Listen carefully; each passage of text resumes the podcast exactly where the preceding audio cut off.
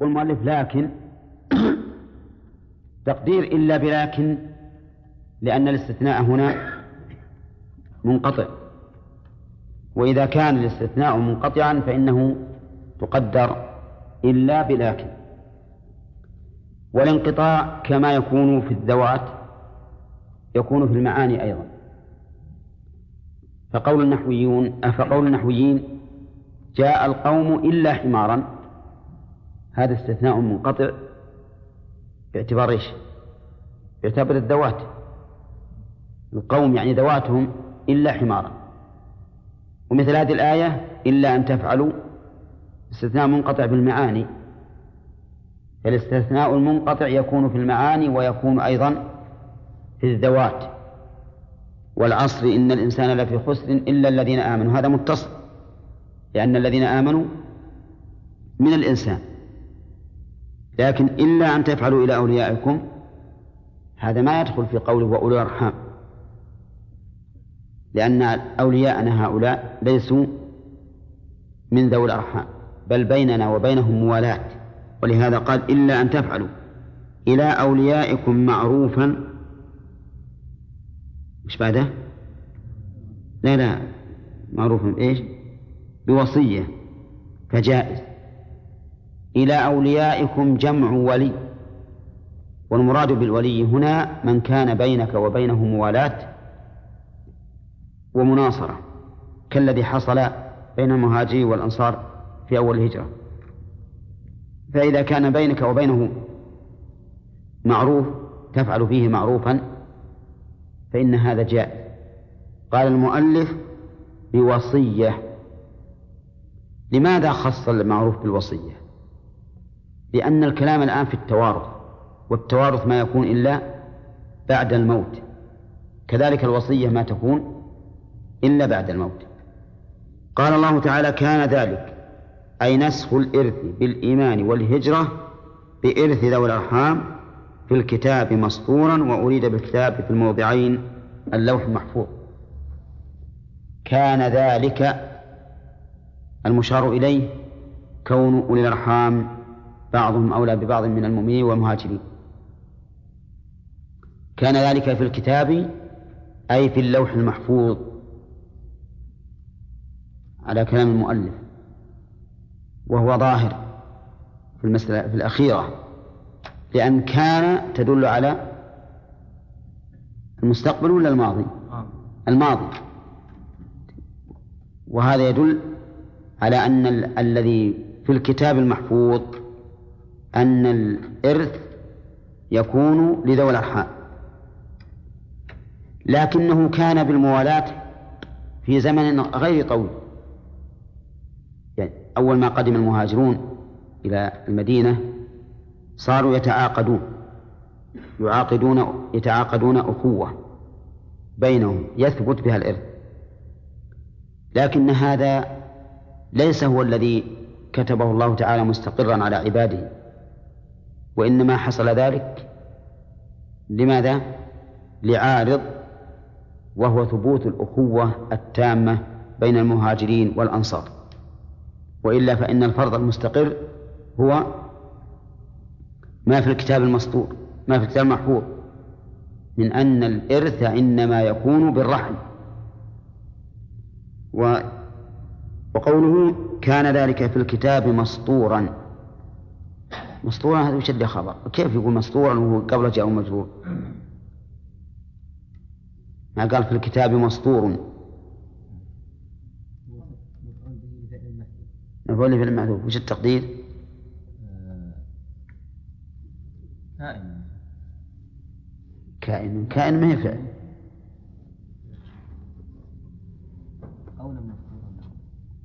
ما هو فعل. ها؟ وين؟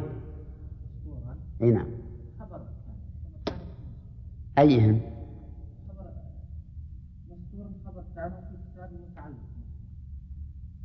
كان ذلك مسطورا في طيب وين اسم كان؟ إي صح هذه ما تخفى. وكنت أنا ألقيتها عليكم يعني من باب إني ظنه أي واحد بيفهمها ذا اسم إشارة هو ال- الاسم مسطورا خبر. كان ذلك وفي الكتاب جار مجرور متعلق بمسطور على أنه اسم مفعول واسم المفعول يعمل عمل فعله بالشروط السابقة وهي تامة هنا. نستمر ولا نبدأ ب... قال وإذ أخذنا من من النبيين ميثاقهم ومنك ومن نوح. قال المؤلف واذكر إذ وعلى هذا فتكون إذ مفعولا لفعل محذوف تقديره اذكر وهذا كثير في القرآن تأتي إذ مفعولا لفعل محذوف يقدر باذكر اذكر لمن؟ للناس. اذكر للناس إذ أخذنا. أو اذكر لنفسك مذكرا إياها. إذ أخذنا من النبيين ميثاقا وقول من النبيين ميثاقهم قال المؤلف ميثاقهم حين أخرجوا من صلب آدم كالذر جمع ذرة وهي أصغر النمل. لأن الله تعالى استخرج من آدم ذريته أمثال الذر وأخذ عليهم العهد والميثاق. أن يؤمنوا به. جاءت في ذلك أحاديث بعضها صحيح وبعضها حسن. لكن كونه استخرجهم وقال هؤلاء إلى النار ولا أبالي وهؤلاء النار ولا الجنة ولا أبالي هذا صحيح. إنما أخذ الميثاق أخذ الميثاق والإشهاد عليهم هذا هو الذي اختلف العلماء في صحته. وعلى كل حال فهذا موضع بحثه في سورة الأعراف عند قوله تعالى وإذ أخذ ربك من بني آدم من ظهورهم ذريتهم وأشهدهم على أنفسهم. وقد بسط البحث فيه شارح الطحاوية ومن أراد أن يرجع إليه فليرجع. أما في هذه الآية فلا يتعين أن يكون الميثاق ما أخذه الله تعالى على بني آدم حين استخرجهم من صلبه. بل إن الميثاق عهد بين الإنسان وبين ربه في كل نعمة أنعم الله بها عليه أن يؤدي هذه النعمة على ما أمره به ربه. كل نعمة. لأن هذا من شكرها. فإذا أنعم الله عليك النعمة بالعلم صار الواجب عليك عهد بينك وبين الله أن ها تبينه. وإذا أخذ الله ميثاق الذين أوتوا الكتاب لا تبيننه للناس ولا تكتمونه. وإذا أنعم الله على الإنسان بنبوة والنبوة بعد محمد صلى الله عليه وسلم متعذرة لكن إذا أنعم الله على عبده بنبوة وجب عليه أن يبلغ ميثاق غليظ. نعم شف وأخذنا منهم ميثاقا غليظا وفي أهل العلم وإذا أخذ الله ميثاق الذين أوتوا الكتاب لتبيننه للناس ولا تكتمونه ولم يقل ميثاقا غليظا لأن الميثاق على الأنبياء أعظم وأغلظ قوله وإذا أخذنا من النبيين ميثاقهم ومنك منك عطفا على ها؟ على النبيين بإعادة الجار ومنك وإنما أعيد الجار إما لأن الضمير متصل ولا بد فيه من أن يظهر الجار يظهر العامل. لأن الضمير المتصل لا بد له أن يكون عامله ظاهرا. أولى ولا يأتي منفصلا عن عامله إلا شذوذا بعد إلا. أو يقال أيضا ويقال من حيث المعنى أعيد حرف حرف الجر. للتأكيد بالنسبة إلى هؤلاء الخمسة. قال ومنك وتخصيصهم بالذكر بعد العموم يدل على فضلهم ولا شك فيها. ومنك ومن نوح منك ومن نوح وبين محمد صلى الله عليه وسلم ونوح أنبياء آخرون من أولي العزم. ولكنه سبحانه وتعالى بدأ بآخر واحد منهم وأول واحد. فبدأ بالطرفين ثم جاء بالوسط. ومنك ومن نوح. ونوح هو أول رسول أرسله الله تعالى إلى أهل الأرض. أو أول نبي. أول رسول. لأن الصحيح أن آدم نبي لكنه ليس برسول. فأول الرسل أول الرسل نوح عليه الصلاة والسلام. كما قال الله تعالى كان الناس أمة واحدة فبعث الله النبيين.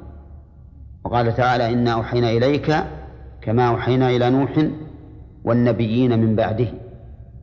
وفي حديث الشفاعة الطويل أن الناس يأتون إلى نوح فيقولون أنت أول رسول بعثه الله إلى أهل الأرض. وليس نوح وليس نوح أفضل من إبراهيم ولا من موسى. لكن كما قلت قدمه ليتلاقى الطرفان. الآخر والأول. ومنك ومن نوح وإبراهيم وموسى وعيسى بن مريم. إبراهيم ولم يذكر أباه. وموسى ولم يذكر أباه. وعيسى وذكر أمه. لبيان الآية والمعجزة في عيسى عليه الصلاة والسلام أنه خلق من من أم بلا أب. وخلقت حواء من أب بلا أم. وخلق آدم من غير أم ولا أب. وخلق الناس من أب وأم. نعم. كل هذا يستفاد منه أو يستدل به على أن الطبيعة لا شأن لها في التكوين والخلق. وإلا لكانت على وتيرة واحدة. قال ومن نوح وإبراهيم وموسى وعيسى بن مريم وأخذنا منهم ميثاقا غليظا شديدا بالوفاء بما حملوه وهو اليمين بالله تعالى. نعم. الميثاق العهد. لكن المؤلف يقول وهو اليمين بالله. كأنه يشير إلى الله يشير إلى قوله تعالى وإذا أخذ الله ميثاق النبيين لما آتيتكم من كتاب وحكمة ثم جاءكم رسول مصدق لما معكم لتؤمنن به ولتنصرنه. ولكن هذا فيه نظر. والصواب أن العهد الذي أخذ على الرسل هو أن يبلغ الرسالة. ويقوم أيضا بالإيمان بما يجب الإيمان به من باب أولى لأنهم إذا أرسلوا إلى غيرهم فلأنفسهم أولى. فيشمل أو فيكون قوله لما آتيتكم من كتاب وحكمة فردا من أفراد هذا العهد والميثاق. نعم.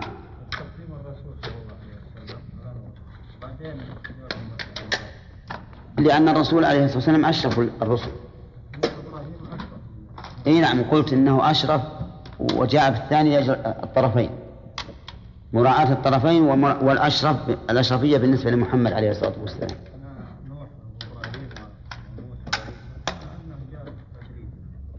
لا لا مو ترتيب. بالفضل مو على هذا الترتيب. ها. بالزمن يعني؟ هو بالزمن والفضل. بالنسبة لإبراهيم. بالنسبة لإبراهيم وموسى وعيسى. الثلاثة هذول رتبوا بالزمن والفضل. وأما نوح ومحمد عليه الصلاة والسلام فبدأ بالطرف الأول ثم بالطرف الأخير بالطرف الأخير لأنه أشرف. ثم بالطرف الأول.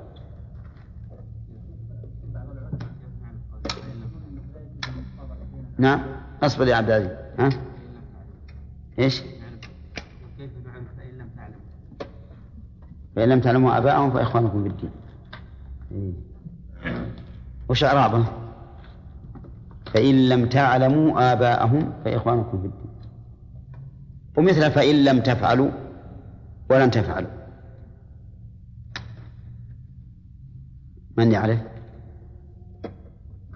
نعم محمد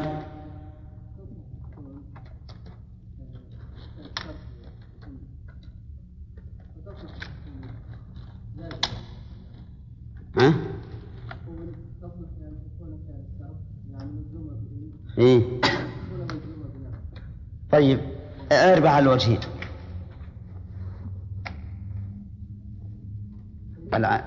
أو نقول إن تفعل مجزومة لفظا بلم ومحلا بإن.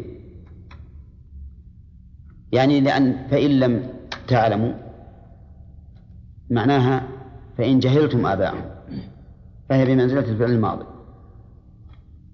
سؤالك عبد العزيز؟ إيش؟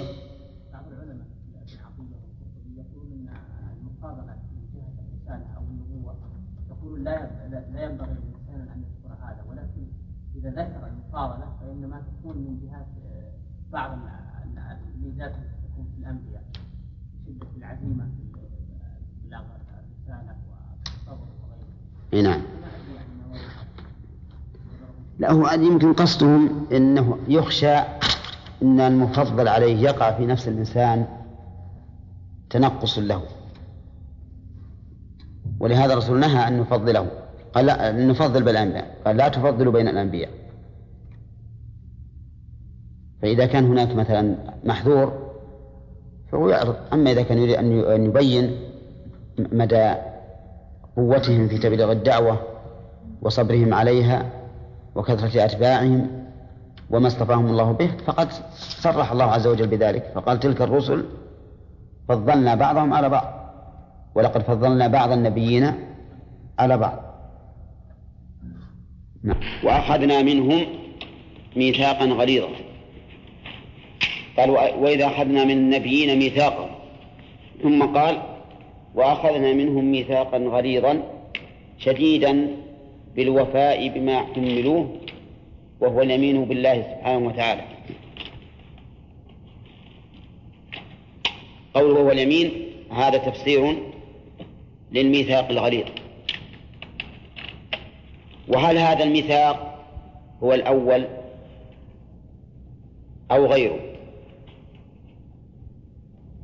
اختلفوا فيه اختلف المفسرون فيه.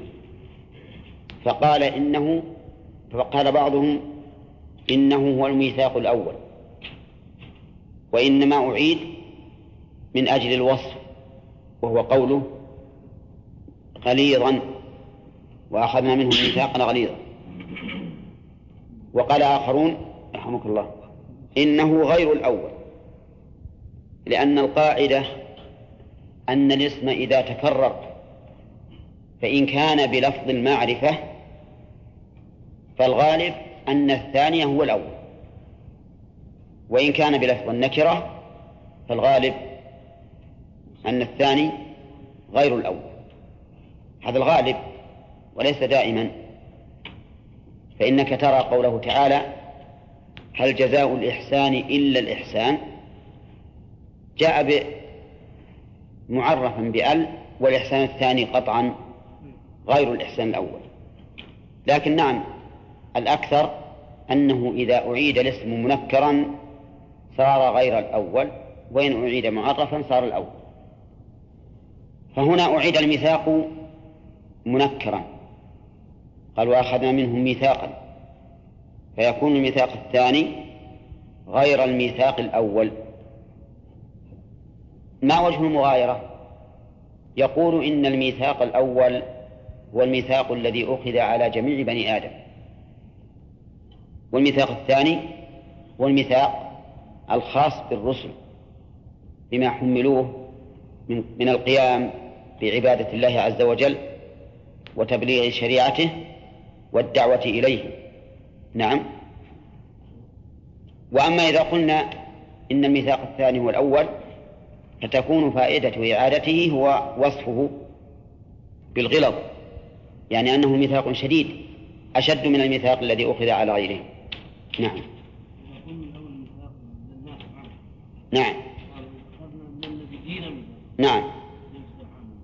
يعني هو الميثاق العام ولكنه ذكره من باب التنويه به بالنسبة لهؤلاء الأنبياء. ولهذا عقبه بقوله ليسأل الصادقين عن صدقهم. ليسأل الصادقين عن صدقهم. يقول ثم أخذ الميثاق ليسأل الصادقين عن صدقهم. قوله ليسأل اللام للتعليل من حيث المعنى وهي من حيث الإعراب حرف جر والفعل بعدها منصوب بأن مضمرة جوازا بعد لام الجر. وقول ليسأل الصادقين السائل هو الله والضمير هنا ضمير غيبة. وإذ أخذنا ضمير متكلم. فيكون فيه التفات من التكلم نعم إلى الغيبة. والالتفات أسلوب من أساليب اللغة البلاغية. ويختلف قد يكون من غيبة إلى إلى حضور ومن حضور إلى غيبة فقوله تعالى ولقد أخذ الله ميثاق بني إسرائيل وبعثنا منهم اثني عشر نقيبا. هذا التفات من أين؟ ها؟ من الغيبة إلى الحضور.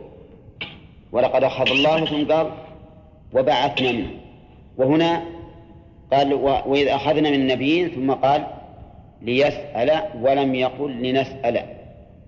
فهو التفات. ما فائدة الالتفات؟ فائدة الالتفات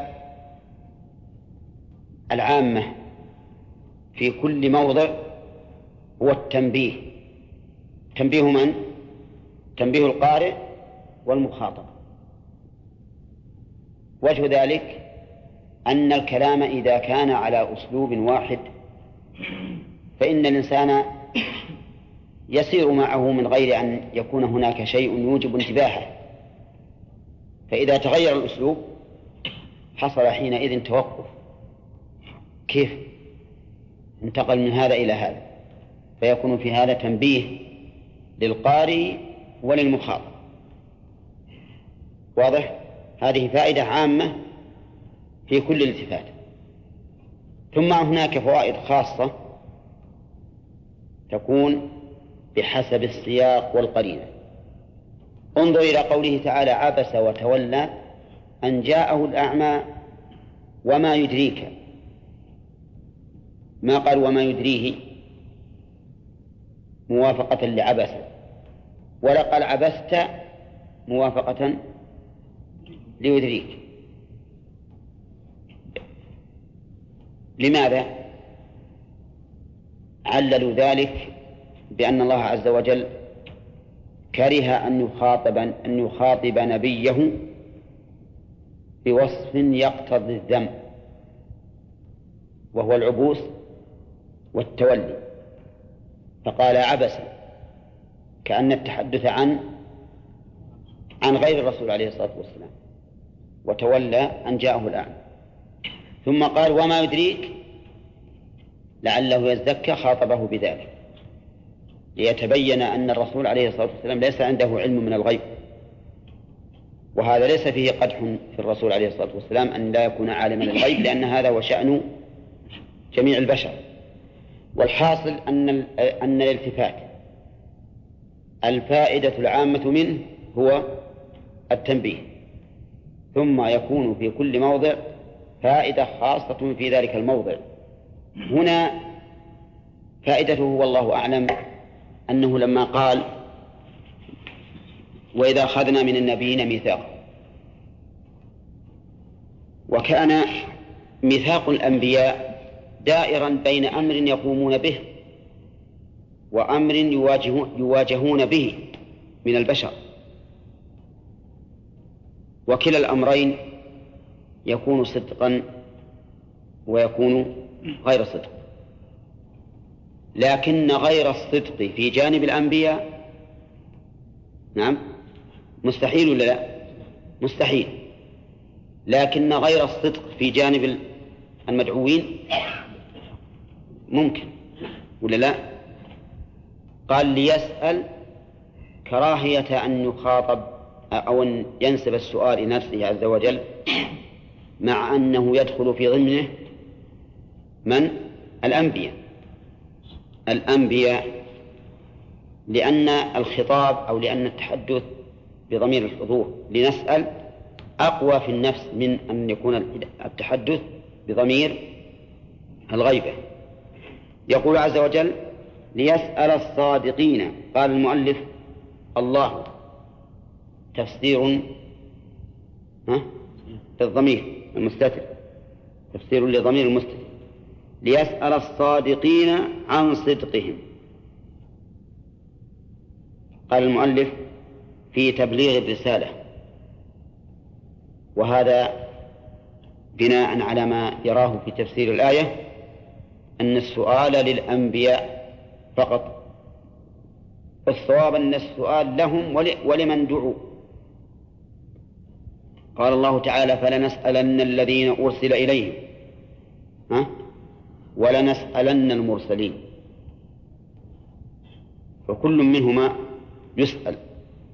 فالصواب أنه ليسأل الصادقين عن صدقهم في تبليغ الرسالة بالنسبة للأنبياء وفي قبول ذلك بالنسبة للمدعوين. قال تبكيتا للكافرين بهم. تبكيتا هذا تعليل لسؤال الأنبياء. يعني يقول المؤلف إن الله عز وجل يسأل الأنبياء لا لأنه يمكن أن لا يقوم بالواجب ولكن تبكيتا للكافرين بهم يعني تقريعا ولوما نعم للكافرين بهم فإنه إذا سأل الرسل هل بلغتم الرسالة أمام المدعوين؟ سيقولون نعم فيكون في هذا تبكيت لهؤلاء الكافرين. وسؤال الغير لتبكيت غيره جاء به القرآن كما في قوله تعالى وإذا الموءودة سئلت بأي ذنب قتلت.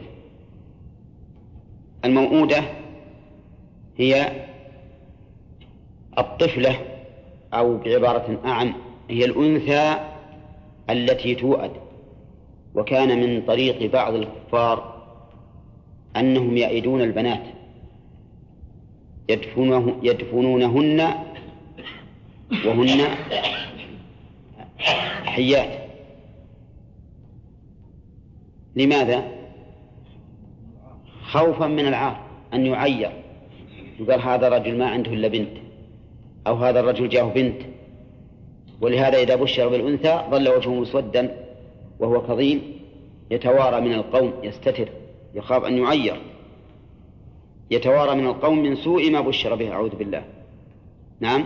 ثم يقول في نفسه أيمسكه على هون أم يدسه في التراب؟ ما يعدو هذا؟ ما يمكن يمسكه على على عز وكرامة أبدا. طيب إذن على رأي المؤلف يكون المراد بسؤال الكافر بسؤال النبيين عن تبليغ الرسالة إيش؟ تبكيت هؤلاء الكافرين بهم وتقريعهم. قال وأعد تعالى للكافرين منه للكافرين بهم عذابا أليما مؤلما. قوله يسأل وأعد. قد يقول قائل بين المعطوف والمعطوف عليه تنافر. لأنه لو كان بينهما ائتلاف لكان العبارة ليسأل الصادقين عن صدقهم ها ويعد للكافرين. لكنه قال وأعد نعم وأعد. فكيف نقول فيها. يقول المؤلف هو عطف على أخذنا. وإذ أخذنا من النبيين ميثاقا ومنك ومن نوح وإبراهيم وعيسى بن مريم وأخذنا منهم ميثاقا. والظاهر قصده أخذنا الأخيرة. أخذنا الأخيرة. يعني وأخذنا منهم ميثاقا غليظا وأعد للكافرين. وعلى رأي المؤلف يكون فيها أيضا التفات. منين؟ من الحضور ها؟ إلى الغيب من الحضور إلى الغيب ويمكن أن نقول إنه معطوف على قوله ليسأل. معطوف على قوله ليسأل. نعم. لكنه جاء بلفظ الماضي تحقيقا ها؟ لوقوعه. تحقيقا لوقوعه وأنه أمر ثابت وأعد للكافرين عذابا مهينا عذابا أليما. وقوله أليم قال مؤلم يعني موجعا طيب وفعيل بمعنى مفعل تأتي في اللغة العربية وإن كان الأكثر أن أن فعيلا بمعنى فاعل. ففعيل بمعنى فاعل كثيرة جدا أو كثيرة جدا مثل سميع بصير وعزيز أمثلتها كثيرة. لكن فعيل بمعنى مفعل قليل.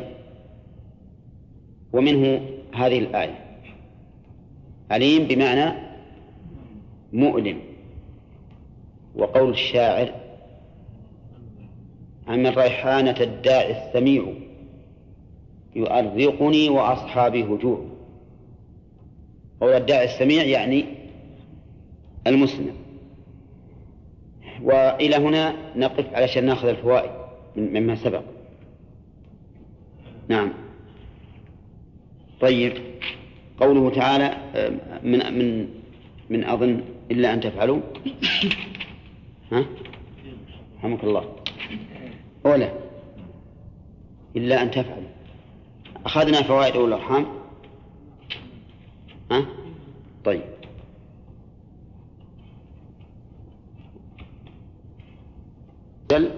إلا أن تفعلوا إلى أوليائكم معروفا.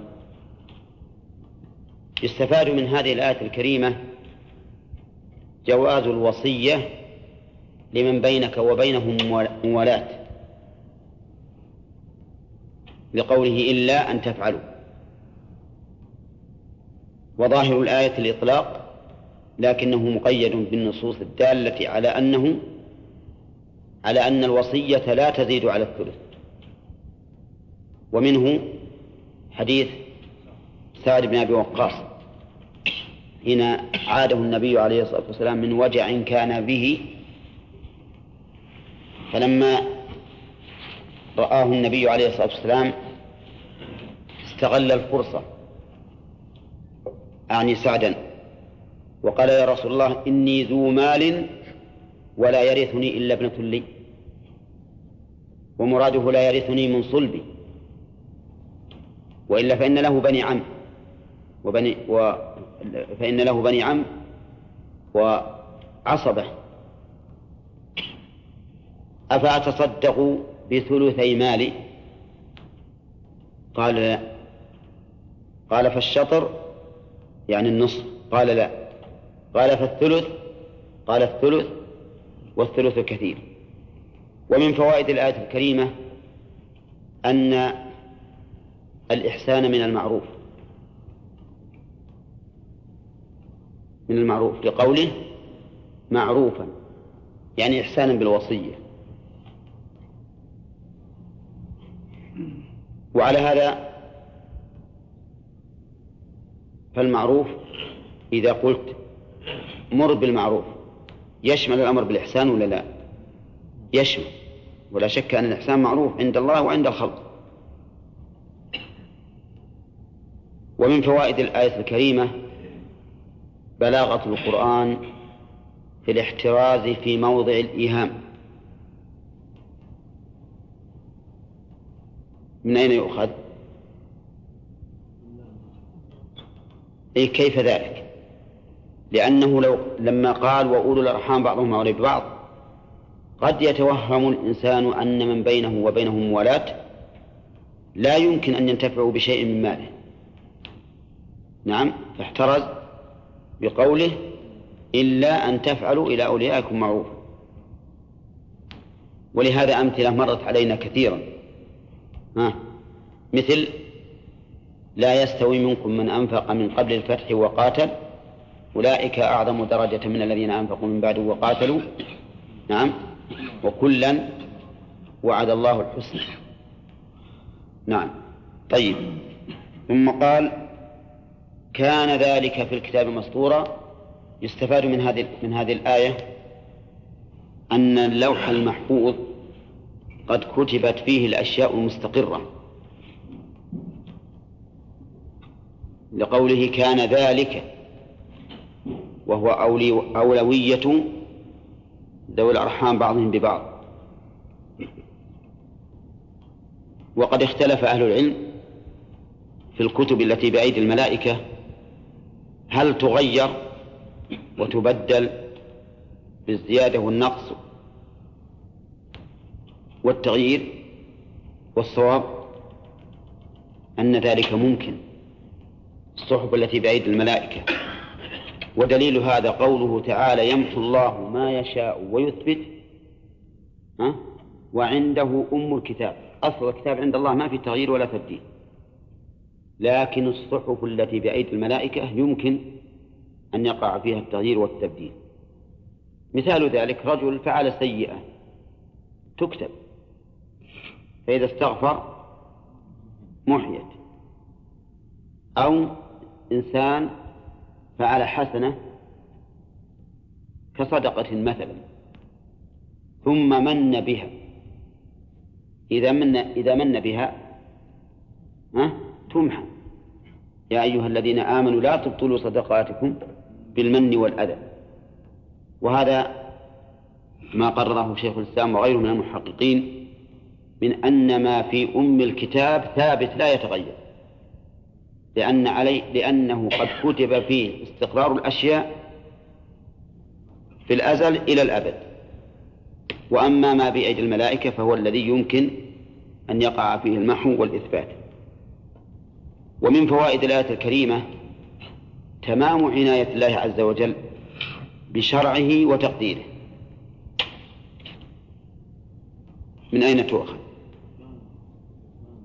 كان ذلك في الكتاب مسطورا يعني ليس الأمر أمرا ارتجاليا بل كله مكتوب محكم عند الله عز وجل.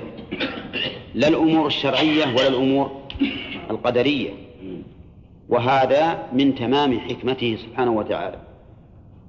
أن كل شيء فإنه محصن عنده مرتب منظم لا تغيير فيه ولا تبديل. ثم قال تعالى وإذا أخذنا نعم. نعم. الملائكة مع, مع, الإنسان الذين يكتبون أعماله.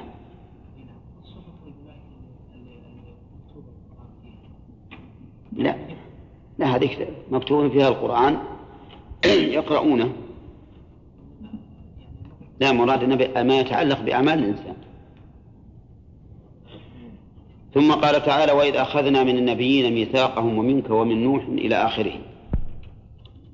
يستفاد من الآية الكريمة عظم المسؤولية على الأنبياء عليهم الصلاة والسلام. وجه ذلك أن الله خصصهم بأخذ الميثاق. ويستفاد منها فرعا على هذه الفائدة عظم المسؤولية على أهل العلم. كيف ذلك؟ لأنهم ورثة الأنبياء ويستفاد منها أن من أنعم الله عليه بنعمة فإن له عليها فإن لله عليها شكرا خاصا غير غير النعمة العامة كقوله ميثاقهم فإن الإضافة هنا تدل على التخصيص. تخصيص الميثاق الخاص بهم كل من أنعم الله عليه نعمة فإن لله عليه فيها عهدا أن يقوم بهذه النعمة. وبهذا التقرير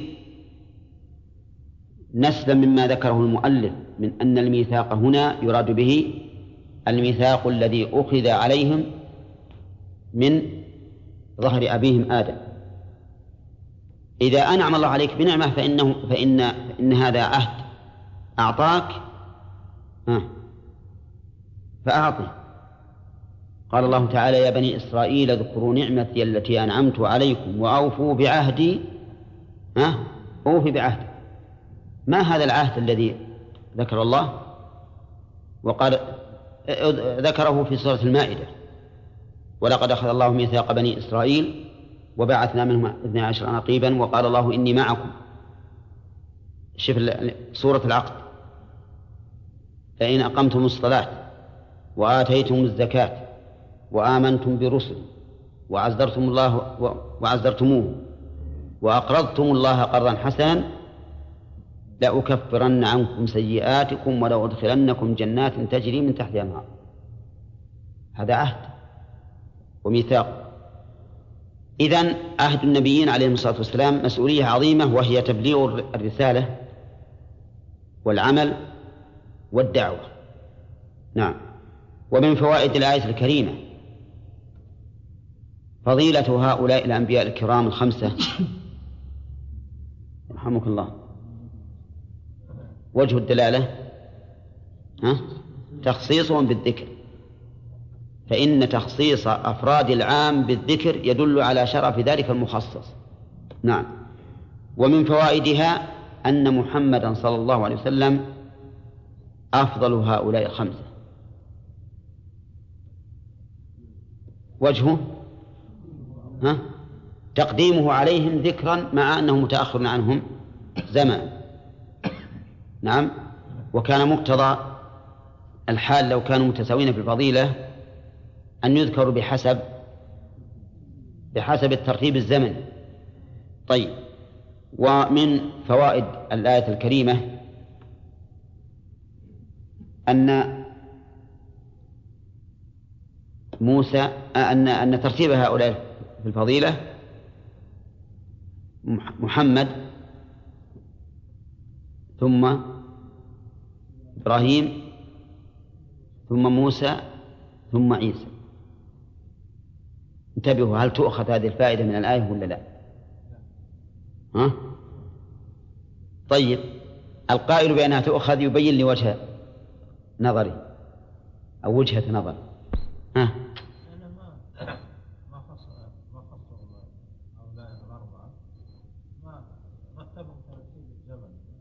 إيه؟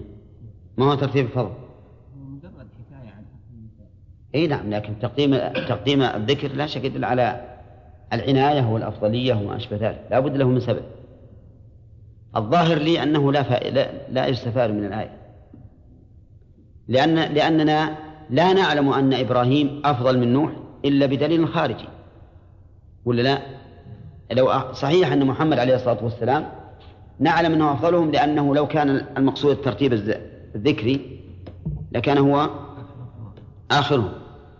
لكن جاءت الآية بعدها بعد ذكر محمد صلى الله عليه وسلم نوح وإبراهيم وموسى وعيسى هذا زمني. ما يدل على الترتيب الفضلي. لا أنا خلى الدليل الخارجي واضح. الأدلة الخارجية واضحة. وقد اختلف العلماء أيما أفضل عيسى أو نوح. بعد أن بعد اتفاقهم على أن محمدا أفضل ثم إبراهيم ثم موسى. لكن اختلفوا أيما أفضل عيسى أو نوح. فقال بعضهم إن نوحا أفضل لأنه أول رسول أرسله الله ولأنه كابد من قومه ما, لا ما لم يكابده غيره. لأنه بقي فيهم ألف سنة إلا خمسين عام. لا يزيده دعاؤهم إياه دعاءه إياهم إلا إلا فرارا والعياذ بالله. وسخرية. وقال بعضهم بل إن عيسى أفضل. لأنه عليه الصلاة والسلام أوذي أيضا. حتى إنه هدد بالقتل حتى إنه قيل إنه قتل. فإن اليهود يرون أنهم شفوا أنفسهم حين قتلوا من ألقى الله شبهه من ألقى الله شبه عيسى عليه. وقالوا إن قتلنا المسيح عيسى بن مريم رسول الله. نعم. وعندي في هذا التوقف لأن لكل واحد منهما مزية يكون فيها أفضل من الثاني. نعم. ومن من فوائد الآية الكريمة تغليظ المسؤولية على الأنبياء. لقوله وأخذنا منهم ميثاقا غليظا. ومن فوائد الآية عظمة الرب عز وجل. عظمة الرب. كيف ذلك؟ التحدث عن نفسه بضمير العظمة. وإذا أخذنا وأخذنا منهم ميثاقا غليظا. والله عز وجل يتحدث عن نفسه تارة بضمير العظمة. وتارة بضمير الإفراد. تارة بضمير العظمة وتارة بضمير الإفراد وهو كثير في القرآن لا حاجة إلى ذكر الأمثلة لأنه واضح. نعم. طيب ومن ثم قال ليسأل الصادقين عن صدقهم وأعد للكافرين عذابا أليما. نعم.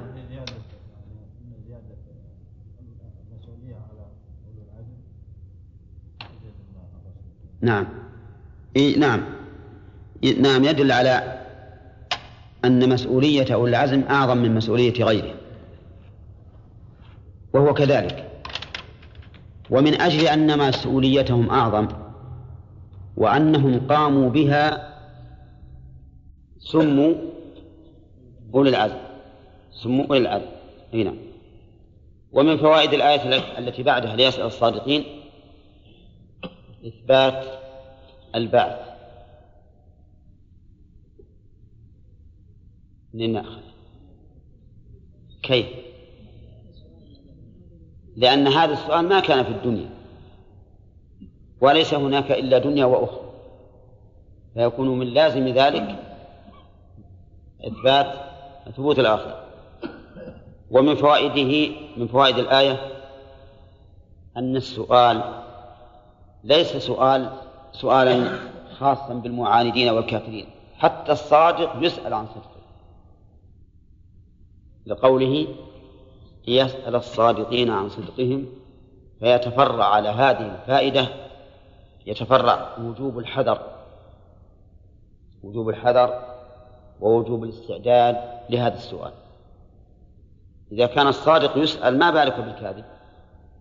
الكاذب جزاؤه أعد للكافرين عذابا أليما. لأن لأن الكافرين ما يسألون سؤالا يحاسبون عليه كمحاسبة أهل الخير. طيب السؤال هنا يسأل الصادقين عن هل هو خاص بال... بالأنبياء عليهم الصلاة والسلام أو عام؟ قلنا إنه عام لأن النبيين الذين ذكروا رسل وكل رسول لا بد من مرسل إليه والرسول لا شك أنه صادق. فبقي التقسيم إلى صادق وغير صادق محله المرسل إليه. نعم. ومن فوائد الآية الكريمة إثبات الجزاء. وأعد للكافرين عذابا أليما. ومن فوائدها أن النار موجودة الآن لقوله وأعد بلفظ الماضي والإعداد بمعنى التهيئة والنصوص في وجود النار الآن ووجود الجنة النصوص في هذا من القرآن والسنة كثيرة. فهما الآن موجودتان وهما لا تفنيان على معتقد أهل السنة. وإن كان ذكر خلاف عن السلف في أبدية النار هل هي مؤبدة أم لا؟ والصحيح أنها مؤبدة بلا شك. العصاة هم لا يخرجون منها ولا هي باقية؟ هي نار واحدة نعم. طيب إذن والدليل على على ذلك قوله تعالى في يخاطب الذين آمنوا يا أيها الذين آمنوا لا تدخلوا الربا أضعافا مضاعفة واتقوا الله لعلكم تفلحون واتقوا النار التي أعدت للكافرين. فحذر الله المؤمنين من النار التي أعدت للكافرين. نعم. والصواب بلا شك أن النار مؤبدة. وفي ذلك ثلاث آيات من كتاب الله. آية في النساء وآية في الأحزاب وآية في الجن. فأما آية النساء فقوله تعالى إن الذين كفروا وظلموا لم يكن الله ليغفر لهم ولا ليهديهم طريقا. إلا طريق جهنم خالدين فيها أبدا. وأما في الأحزاب ففي قوله تعالى إن الله لعن الكافرين وأعد لهم سعيرا خالدين فيها أبدا.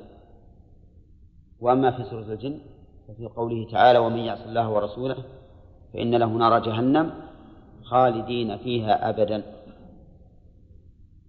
وإذا كان هؤلاء خالدين أبدا فإنه يلزم من تأبيد الخالد تأبيد المكان الذي هو فيه نعم طيب إذن حتى في الجنة أيضا يعني معناها أن هذا كائن بمشيئة الله نعم ها؟ من يقول إنها تنتهي؟ من يقول؟ أحقابا يعني دهورا كثيرة ما يحصيها إلا الله. نعم. ثم إن بعضهم قال لابثين في أحقابا بالنسبة لما بعدها. لا يذوقون فيها بردا ولا شرابا. ففي هذه الأحقاب لا يذوقون إلا بردا فيها بردا ولا شرابا وفي أحقاب أخرى يتغير الحال. فلا ما فيها ما فيها رد لنص صريح. طيب وفي وفي الآية دليل. ها؟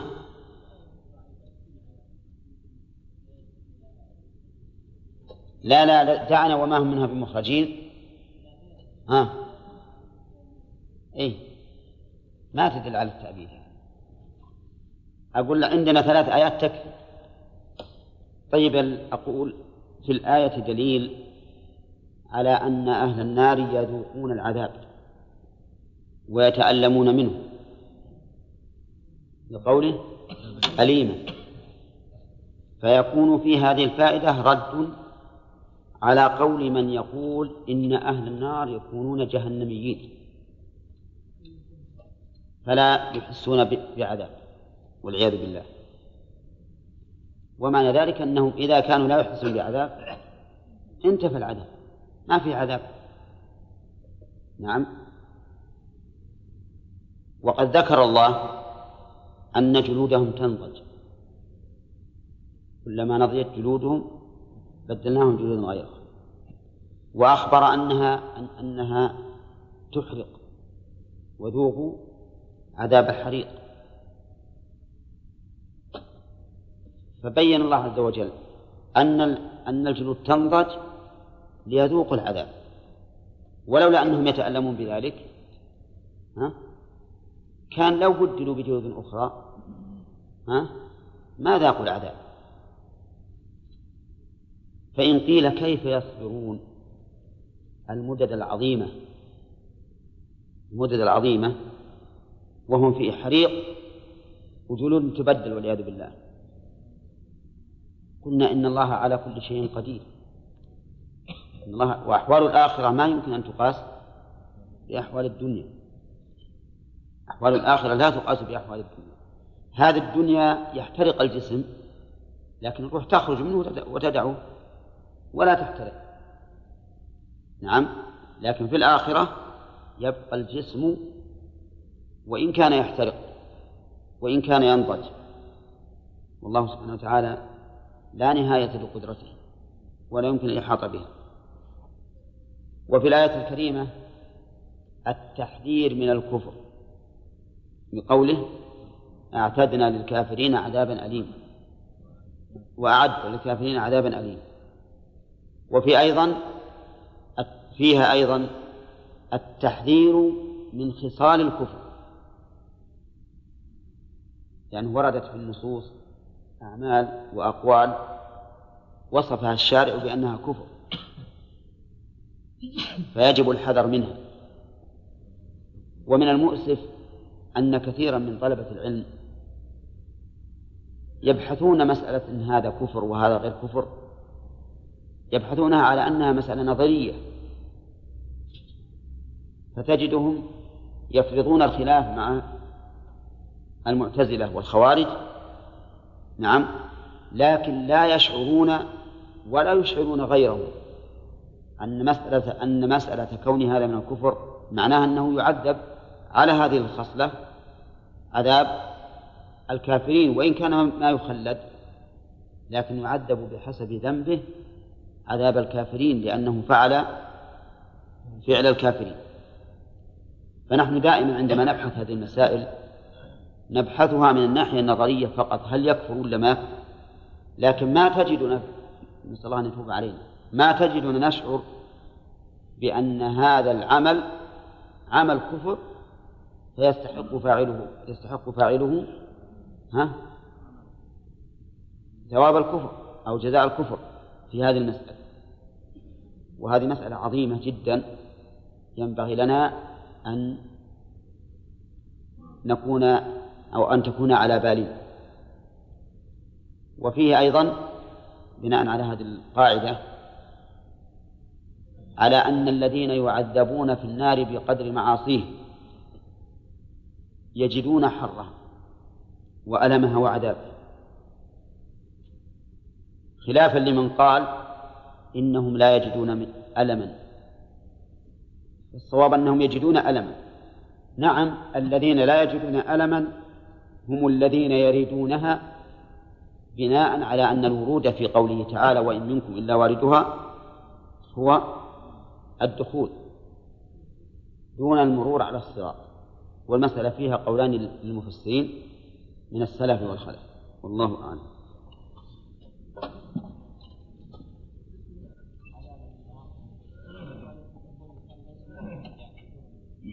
ليس إيش؟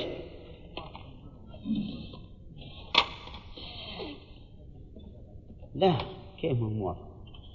موافق ليس أكثر لأن هؤلاء الكفار أنذروا وبلغوا فأمضوا حياتهم الدنيا بمعصية الله عز وجل.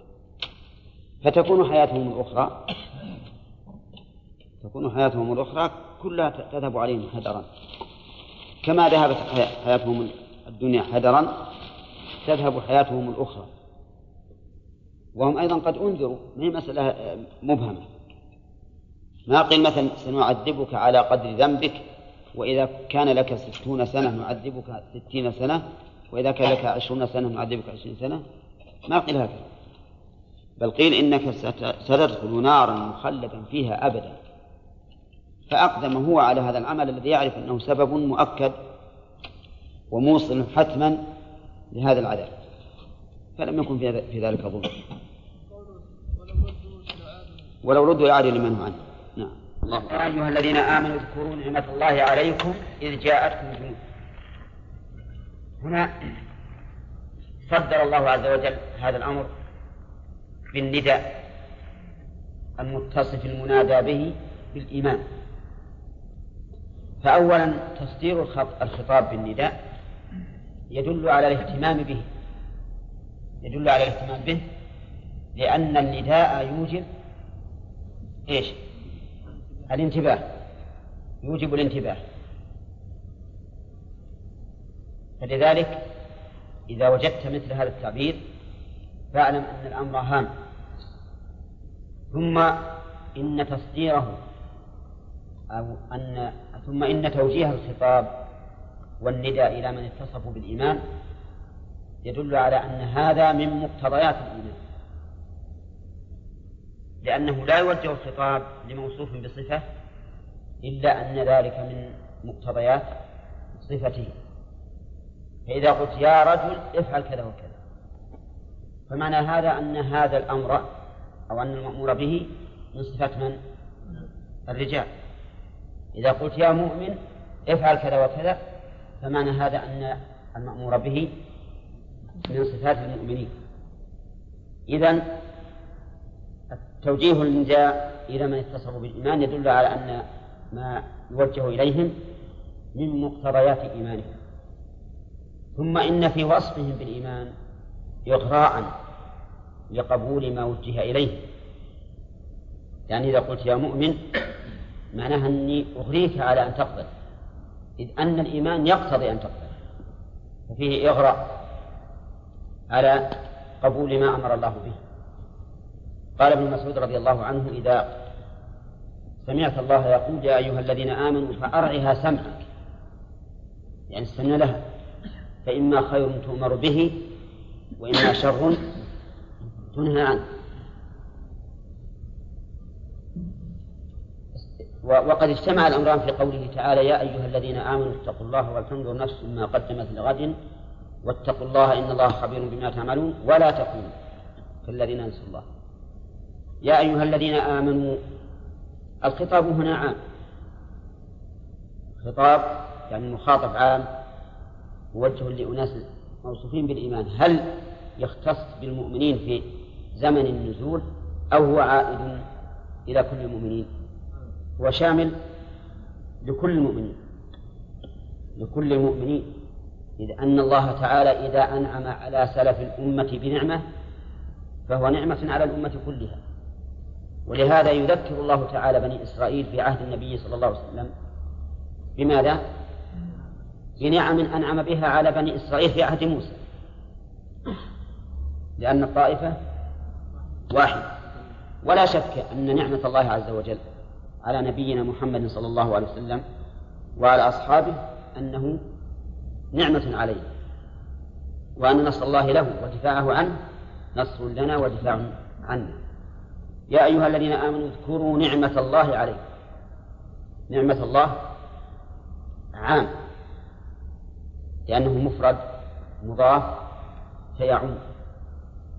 والدليل على أو الشاهد على أن المفرد المضاف يعم قوله تعالى وإن تعدوا نعمة الله لا تحصوها. فليس المراد نعمة نعمة واحدة بل نعم كثيرة لا تحصى. رحمك الله. وقوله نعمة الله عليكم أي إحسانه وفضله. ثم قال إذ جاءت. هذا التقييد لا يعني تخصيص النعمة العامة في قول نعمة الله لكنه كالتمثيل لشيء من هذه النعمة. إذ جاءتكم جنود إذ أي حين حين جاءتكم جنود وهذه النعمة خاصة بالذكر لأنها نعمة عظيمة كما سيتبين من تصوير الله عز وجل لها. قال إذ جاءتكم جنود كلمة جنود نكرة لكنها يراد بها التعظيم والتكثير. يعني إذ جاءتكم جنود كثيرة وهؤلاء الجنود هم الأحزاب من المشركين واليهود الذين تحزبوا لقتال النبي صلى الله عليه وسلم. وكانت هذه الغزوة عبد الرحمن. اسمها عبد الرحمن ولا أحمد؟ ها؟ نعم. وكانت هذه الغزوة في السنة الخامسة من الهجرة في شوال. على الصحيح المشهور. لأنه من المعلوم أن أحدا كانت في السنة الثالثة من الهجرة في شوال. وكان السنة التي تليها ميعاد ميعادا لقريش لكنهم ما حضروا. ثم في السنة الثالثة وهي الخامسة صارت صار صارت غزوة الأحزاب. وسببها أن الأشراف من بني النضير الذين أجلاهم النبي صلى الله عليه وسلم من المدينة. لا شك أن قلوبهم امتلأت حقدا على النبي صلى الله عليه وسلم وعداوة. فلما رأوا انتصار قريش في أحد أرادوا أن يستغلوا هذا الأمر. فذهبوا إلى قريش وحرضوهم على قتال النبي صلى الله عليه وسلم ووعدوهم أنهم أن ينصروهم بكل ما يستطيعون وأن يتصلوا ببني قريظة الذين بقوا في المدينة. يتصلوا ببني قريظة من أجل أن يساعدوهم على قتال النبي صلى الله عليه وسلم. فاجتمعت أحزاب عظيمة. قدرت بعشرة آلاف مقاتل. معهم العدة والسلاح والعتاد. وحضروا إلى المدينة. ولما علم بهم النبي عليه الصلاة والسلام اهتم لذلك اهتماما عظيما. ولكن اهتمام الرسول عليه الصلاة والسلام لا يعني الجبن والخور والضعف ولكنه يعني الاستعداد وأخذ الحذر أخذا بتوجيهات الله عز وجل. لأن الله تعالى دائما يحذر من الأعداء ويأمر بأن نأخذ بأن نعد لهم ما استطعنا من قوة. فخرج بأصحابه في بثلاثة آلاف مقاتل فقط. وقيل بأقل من ذلك حتى قال بعضهم إلى سبعمائة مقاتل. ونزلوا عند سلع وجعلوه خلف ظهورهم. وحفروا الخندق بمشورة سلمان الفارسي رضي الله عنه. من الحرة الشرقية إلى الحرة الغربية. حفروه مع ما بهم من الجهد والتعب والمشقة والجوع. والبرد. نعم. وكان الرسول عليه الصلاة والسلام يحفر معه حتى أن التراب وارى جلدة بطنه عليه الصلاة والسلام. وكان يردد معهم اللهم لا عيش إلا عيش الآخرة فاغفر للأنصار والمهاجر. ويردد أيضا قولها اللهم لولا أنت ما اهتدينا نعم. اللهم لولا أنت ما اهتدينا ولا تصدقنا ولا صلينا فأنزلا سكينة علينا وثبت الإنشاد في مثل في هذا الموطن لأن هذا الإنشاد في مثل في هذا الموطن يثير الهمم وينشر. وكان يمد صوته بقوله أبينا. المهم حصل فيه أشياء كثيرة ما ليس هذا موضع ذكرها لكنها تدل على محن عظيمة أصابت المسلمين. وهم مع ذلك صابرون. ولما نزل الأحزاب نزلوا من الشمال من الشرق والغرب من فوقكم ومن أسفل منكم. ثم إن الله عز وجل بحكمته امتحن المسلمين بزيادة, بزيادة بلاء. وهو أن بني النضير اتصلوا ببني قريظة. وطلبوا منهم أن ينقضوا العهد الذي بينهم وبين النبي صلى الله عليه وسلم. فتلكأت بنو قريظة. وقالوا كيف ننقض العهد بيننا وبين محمد وهؤلاء الجنود التي التي أتيتم بها؟ ليس هذا محل إقامتهم ولا سكناهم. إن رأوا نصرا شاركونا بالغنائم. وإن رأوا هزيمة ذهبوا إلى بلادهم وبقينا نحن تحت سلطة محمد. وهذا كلام معقول. لكنه معقول من ناحية الدنيوية فقط. وأبوا أن يشاركون. لكن ما زالوا بهم. ما زالوا بهم حتى أغروهم ونقضوا العهد. فازداد ذلك في مشقة المسلمين. ولكن الله عز وجل قال في كتابه إن الله يدافع عن الذين آمنوا. وإذا دافع الله تعالى عن شخص فلا تسأل عن حاله فإنه في حصن حصين في مدافعة الله سبحانه وتعالى. ولهذا يقول يذكر الله المؤمنين هذه النعمة إذ جاءتكم جنود والتنكير هنا للتعظيم والكثرة يعني جنود كثيرة. لكن بماذا قوبلوا؟ فأرسلنا عليهم ريحا وجنودا لم تروها الريح كانت سلط الله عز وجل هذه الريح الريح الشرقية. شديدة ريحا ش... يعني جعل الله تعالى ريحا شديدة عظيمة باردة حتى هدمت خيامهم وأكفأت قدورهم وصارت الحجارة ترميه كأنما يرجمون بها رجما. يعني بدأت الريح تحمل الحجارة. وتضرب بها قدورهم تضرب بها خيلهم وإبلهم وأبدانهم أيضا. وقلقوا قلقا عظيما والجنود الآخرون الملائكة تزلزل بهم وتلقي في قلوبهم الرعب. ولم تقاتل لأنه ما حصل قتال لكنها زلزلت بهم بإذن الله عز وجل. وقصة حذيفة بن اليمان رضي الله عنه في تلك الليلة العصيبة لما هبت الرياح طلب النبي عليه الصلاة والسلام من أصحابه أن ينتدب أحد منهم وتضمن أن يرجع سالما وأن يكون رفيق النبي صلى الله عليه وسلم في الجنة. يعني تضمن ضمن أمرين. السلامة وأن يكون رفيق الرسول عليه الصلاة والسلام في الجنة. لكن الصحابة معهم تعب عظيم وجوع شديد وبرد عظيم برد شديد. ما قام أحد.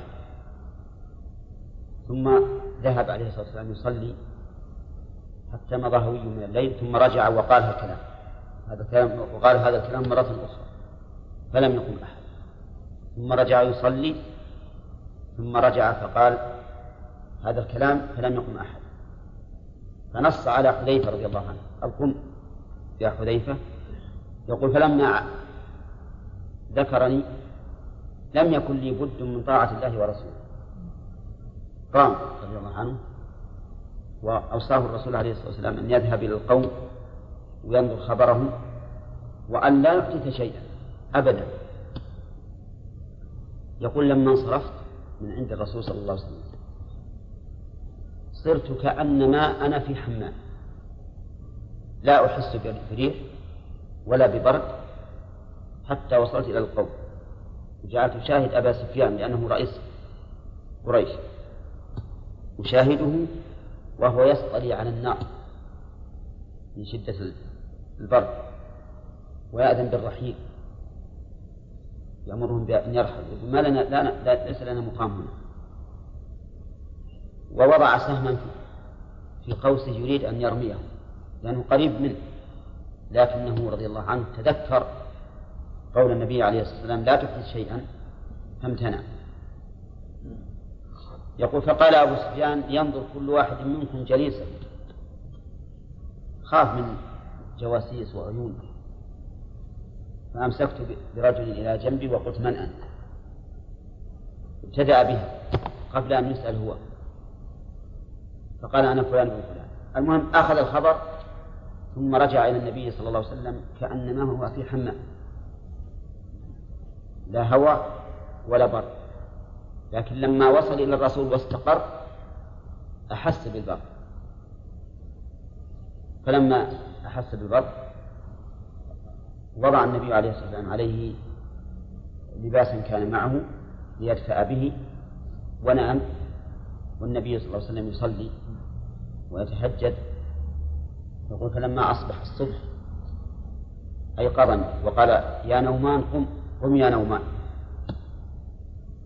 فالحاصل أن هذه الريح كانت شديدة جدا أرقتهم حتى انصرف. مع ما في مع ما, مع ما ألقت الملائكة في قلوبهم من الرعب. ولهذا قال ريح وجنودا لم تروا لماذا لم نرها؟ لأن الله تعالى حجب الملائكة عن أعين الناس. لأن الملائكة تحضر مجالس الذكر والملائكة يتعاقبون في بني آدم الليل والنهار.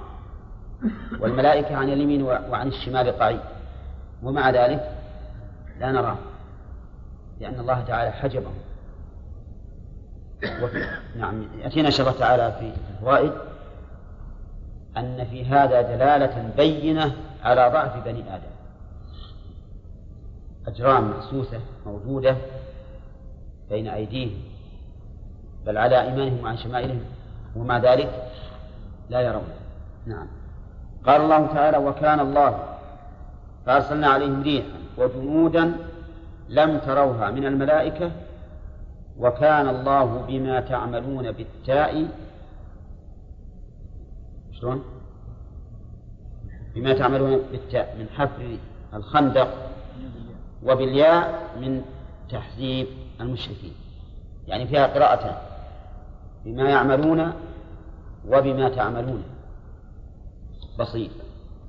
قوله فأرسلنا عليهم ريحا. ما هذه الريح؟ قلت لكم إنها الريح الشرقية. ولهذا جاء في الحديث نصرت بالصباء وأهلكت عاد بالدبور. الدبور الريح الغربية. نعم. يقول بما تعملون بالتاء من حفر الخندق. ولكن هذا تخصيص الآية لا ينبغي. بالك لماذا لا ينبغي؟ لأننا إذا خصصنا العموم في الآية قصرنا معنى اللفظ أو قصرنا اللفظ على بعض معناه. والصواب أنه بما تعملون من حفر الخندق وغيره من كل ما عملتم في هذه الغزوة. بصير أي عليم أو بما يعملون يعني الجنود إن جاءتكم جنود فالله تعالى بما يعملون بصير. من التحزب على النبي صلى الله عليه وسلم والقدوم إلى بلد الرسول عليه الصلاة والسلام لأجل القضاء عليه على زعمهم. قال الله تعالى إذ جاءوكم من فوق ومن أسفل منكم من أعلى الوادي وأسفله من المشرق والمغرب. جاءوا من المشرق ومن المغرب. فجاءوا جاءت قريش من الناحية الشمالية الشرقية وجاءت غطفان واليهود بنو قريظة من الناحية الجنوبية الغربية. فجاءوا من أسفل من فوق المسلمين ومن أسفل منهم. وكما قلت لكم قبل قليل إن الخندق من الحرة الشرقية إلى الحرة الغربية كل الشمال الآن محفوظ بالخندق. هم جاءوا من فوقهم ومن أسفل منهم. ليكونوا كفكي الأسد حتى يطبقوا على المدينة. هذا تخطيط ولكن الله تعالى بما يعملون محيط. يقول عز وجل وإذ زاغت الأبصار زاغت الأبصار زاغ الشيء بمعنى أمال ومنه زاغت الشمس إذا مالت بالزوال إذا مالت بالزوال. طيب ومنه قوله تعالى ما زاغ البصر وما طغى أي ما مات الأبصار ال هنا للعهد. أي عهد هو؟ الذهن. نعم. يعني زاغت الأبصار منكم. يقول المؤلف في تفسيرها مالت عن كل شيء إلى عدوها من كل جانب. يعني أن الأبصار ما صار له نظر إلا هذا العدو. كل شيء غفلت عن النظر إليه إلا هذا العدو. وقد فسرها بعض المفسرين زاغت بمعنى مالت عن استقرارها أي شخصت أي شخصت من قوة الرعب. صار الإنسان لا ينظر إلا إلى هذا الذي أمامه يراقبه يخشى منه. وهذا شيء مشاهد بطبيعة البشر أن الإنسان إذا خاف من شيء يتجه بصره إلى أي شيء إلى هذا الشيء إلى ناحيته. وتجد البصر كما يقول العامة لا يغضي أبدا. منفتح.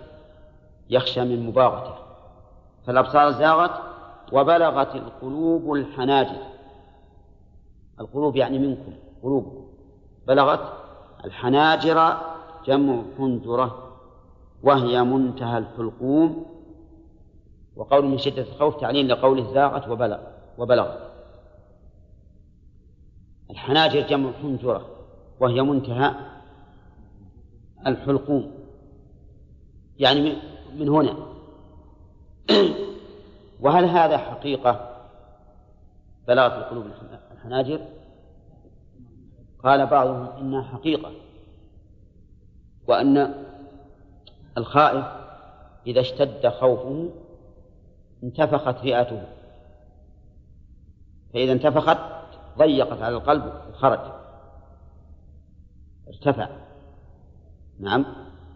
ولهذا يقال في الجبان أو في الخائف انتفخ سحره يعني رئته. والأصل حمل الشيء على حقيقته. ويجوز أن يكون هذا تصوير تصويرا عن شدة الرعب. يعني حتى أنها من شدة الرعب زالت القلوب عن أماكنها.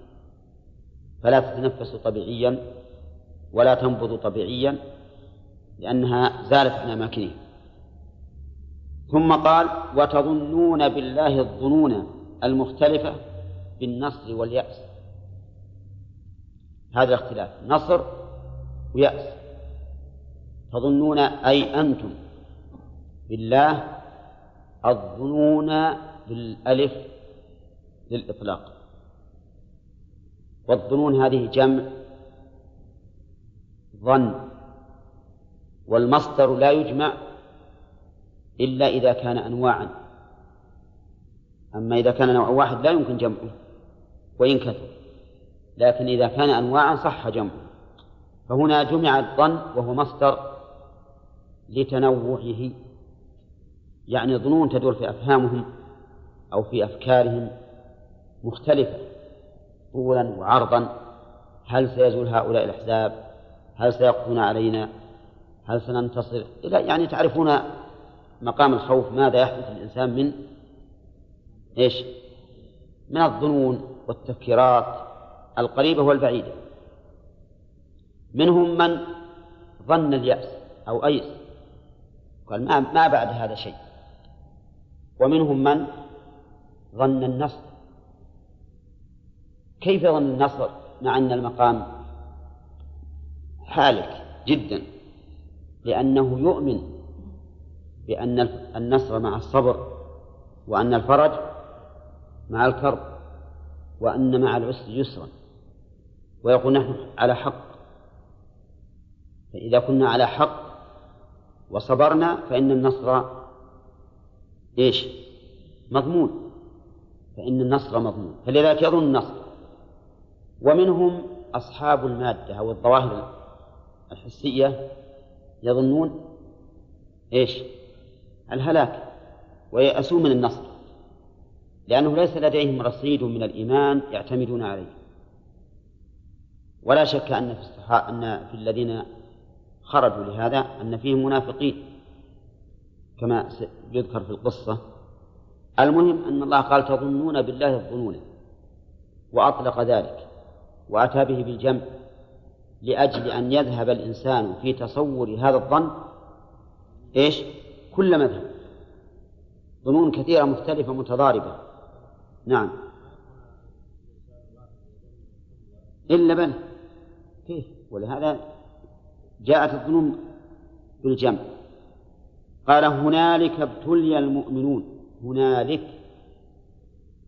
هذه اسم إشارة إلى المكان ولا إلى الزمان؟ ها؟ إلى المكان أو الزمان أو إليهما جميعا. هنالك تصلح للزمان وفي وللمكان لكن الأصل أنها للمكان. الأصل أنها للمكان.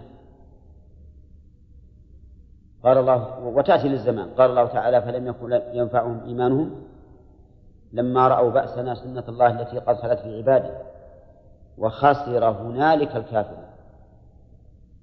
أي في ذلك الزمن خسر الكافرون. فهنالك هنا صالحة للزمان والمكان واللام للبعد والكاف للخطاب. هنالك ابتلي المؤمنون اختبروا. والذي ابتلاهم من؟ الله عز وجل اختبرهم بما حصل لهم من هذا الضيق العظيم الذي لا يمكن أن نعبر عنه بالنطق ولا يمكن أن يحس به إلا من وقع فيه.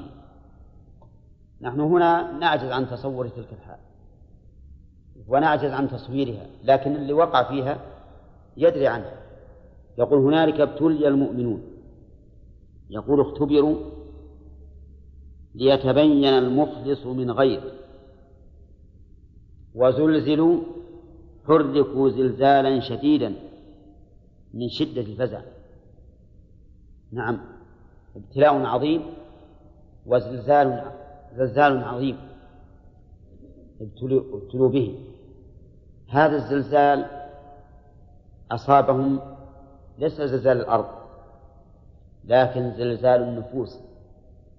النفوس تزلزلت وحصل عليها شيء عظيم لأنه اجتمع في هذا في هذا الغزوة اجتماع الأحزاب من العرب ونقض بني قريظة والجوع والتعب والإعياء والبرد كم؟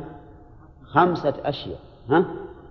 أي نعم التعب والإعياء خمسة أشياء واحد منها يكفي في زلزلة النفس. فكيف إذا اجتمعت؟ أمور صعبة. كان الرسول عليه الصلاة والسلام في ذلك المكان كان يعصب على بطنه الحجر من الجوع. نعم. فكيف تتصور الحال؟ ما ما يمكن الإنسان يعبر عنه في الواقع. ولهذا قال زلزلوا زلزالا شديدا قويا عظيما. زلزل نفوسهم لتجمع هذه الابتلاءات عليهم رضي الله عنهم. ولهذا بزغ النفاق وتكلم المنافقون ورأوا أن في هذا فرصة للكلام لأن الرسول عليه الصلاة والسلام يعدهم النصر يعدهم النصر. حتى في تلك الغزوة يعدهم النصر. وقصة الصخرة التي عجزوا عنها وتكسرت الفؤوس وتعبوا حتى جاءوا إلى الرسول عليه الصلاة والسلام. وقال يا رسول الله أنت خططت لنا لأن الرسول عليه الصلاة والسلام خط لهم الخندق مكان الخندق خطوا بقدمه. فمن حكمة الله عز وجل أنه صار خط على هذه الصخرة التي عجزوا عنها. لكن لشدة امتثالهم رضي الله عنهم ما قالوا نعطفه يمينا أو يسارا لكنهم جاءوا إلى النبي عليه الصلاة والسلام وأخبروه. فنزل من عريشه الذي كان قد بني له على تل هنالك يشرف على القوم نزل وأخذ المعول فضربها ضرب